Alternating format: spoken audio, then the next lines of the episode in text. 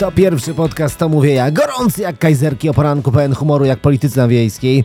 Mówię o Szczecinie, mówię jak jest. No i proszę bardzo, daleko nie szukając. To będzie swego rodzaju komunikacyjna rewolucja w tej okolicy. Tak grzmią nagłówki artykułów w internecie. Chodzi o budowę pierwszego etapu obwodnicy Przesławia i Warzymic. No co ciekawe, termin oddania jej do użytku może nastąpić 7 miesięcy wcześniej niż zapisano w kontrakcie z wykonawcą. No i teraz proszę bardzo. Cześć Szakal, dobrze, że dzwonisz, bo zaszły pewne zmiany w kontrakcie.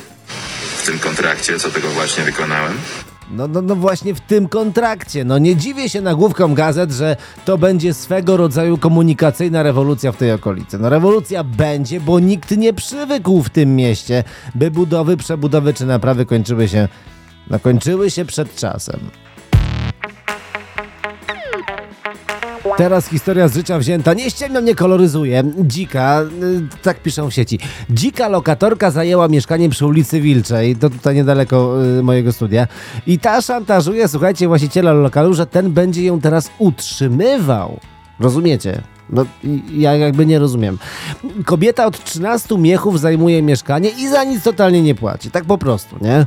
Można powiedzieć, że dotknął ją kryzys i inflacja.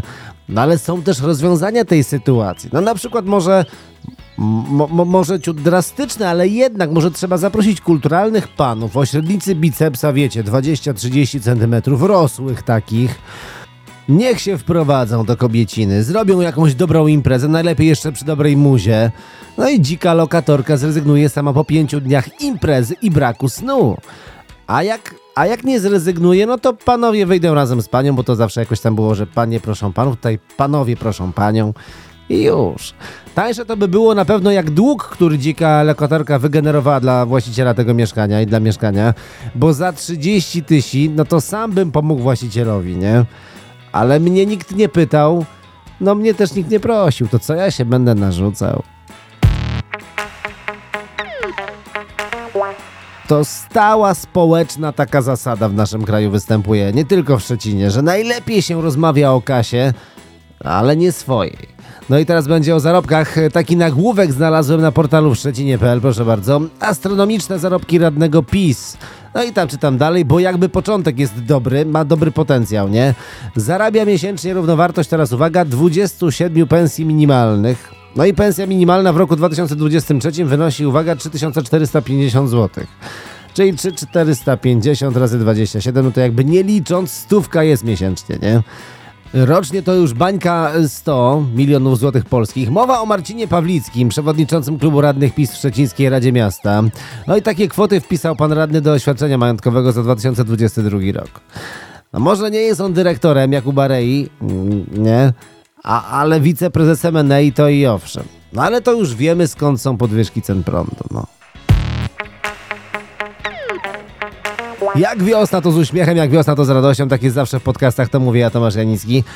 Przeglądam dla was internet, słuchajcie, konkretnie jeden z artykułów na portalu Szczecinie.pl i cytuję, uwaga, to jeden z najbardziej nietypowych przystanków szczecińskiej kolei metropolitalnej. Trwa budowa peronu na kępie Parnickiej, koniec, cytatu. No ten ma mieć długość 130 metrów, ten, ten, tenże peron. Wyposażony zostanie w 50-metrową wiatę przystankową, małą ar- architekturę też tam, e, czy system informacji pasażerskiej. Fajnie, że budują, nie? Nie wiem, co na to polskie linie kolejowe, ale tam, to może ja przypomnę, jak tam jest na polskich liniach kolejowych. Szyny, sz, szyny były złe, a podwozie, podwozie, podwozie też było złe. I tory, i podwozie były złe, no ale wszystko u nich zawsze jest na luzie, bez pośpiechu, nie? Zdążą, mają czas. I zdążam na czas, proszę pana. Zdążam. No właśnie, i pan zdąży. No ta, a wychodzi zawsze jak zwykle, nie?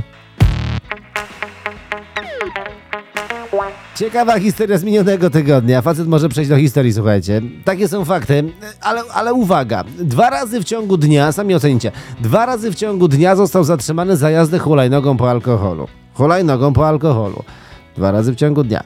Przy pierwszym spotkaniu z policją alkomat wskazał wartość wskazującą na spożycie alkoholu, a po drugim badaniu wykazał 2 promile w wydychanym powietrzu.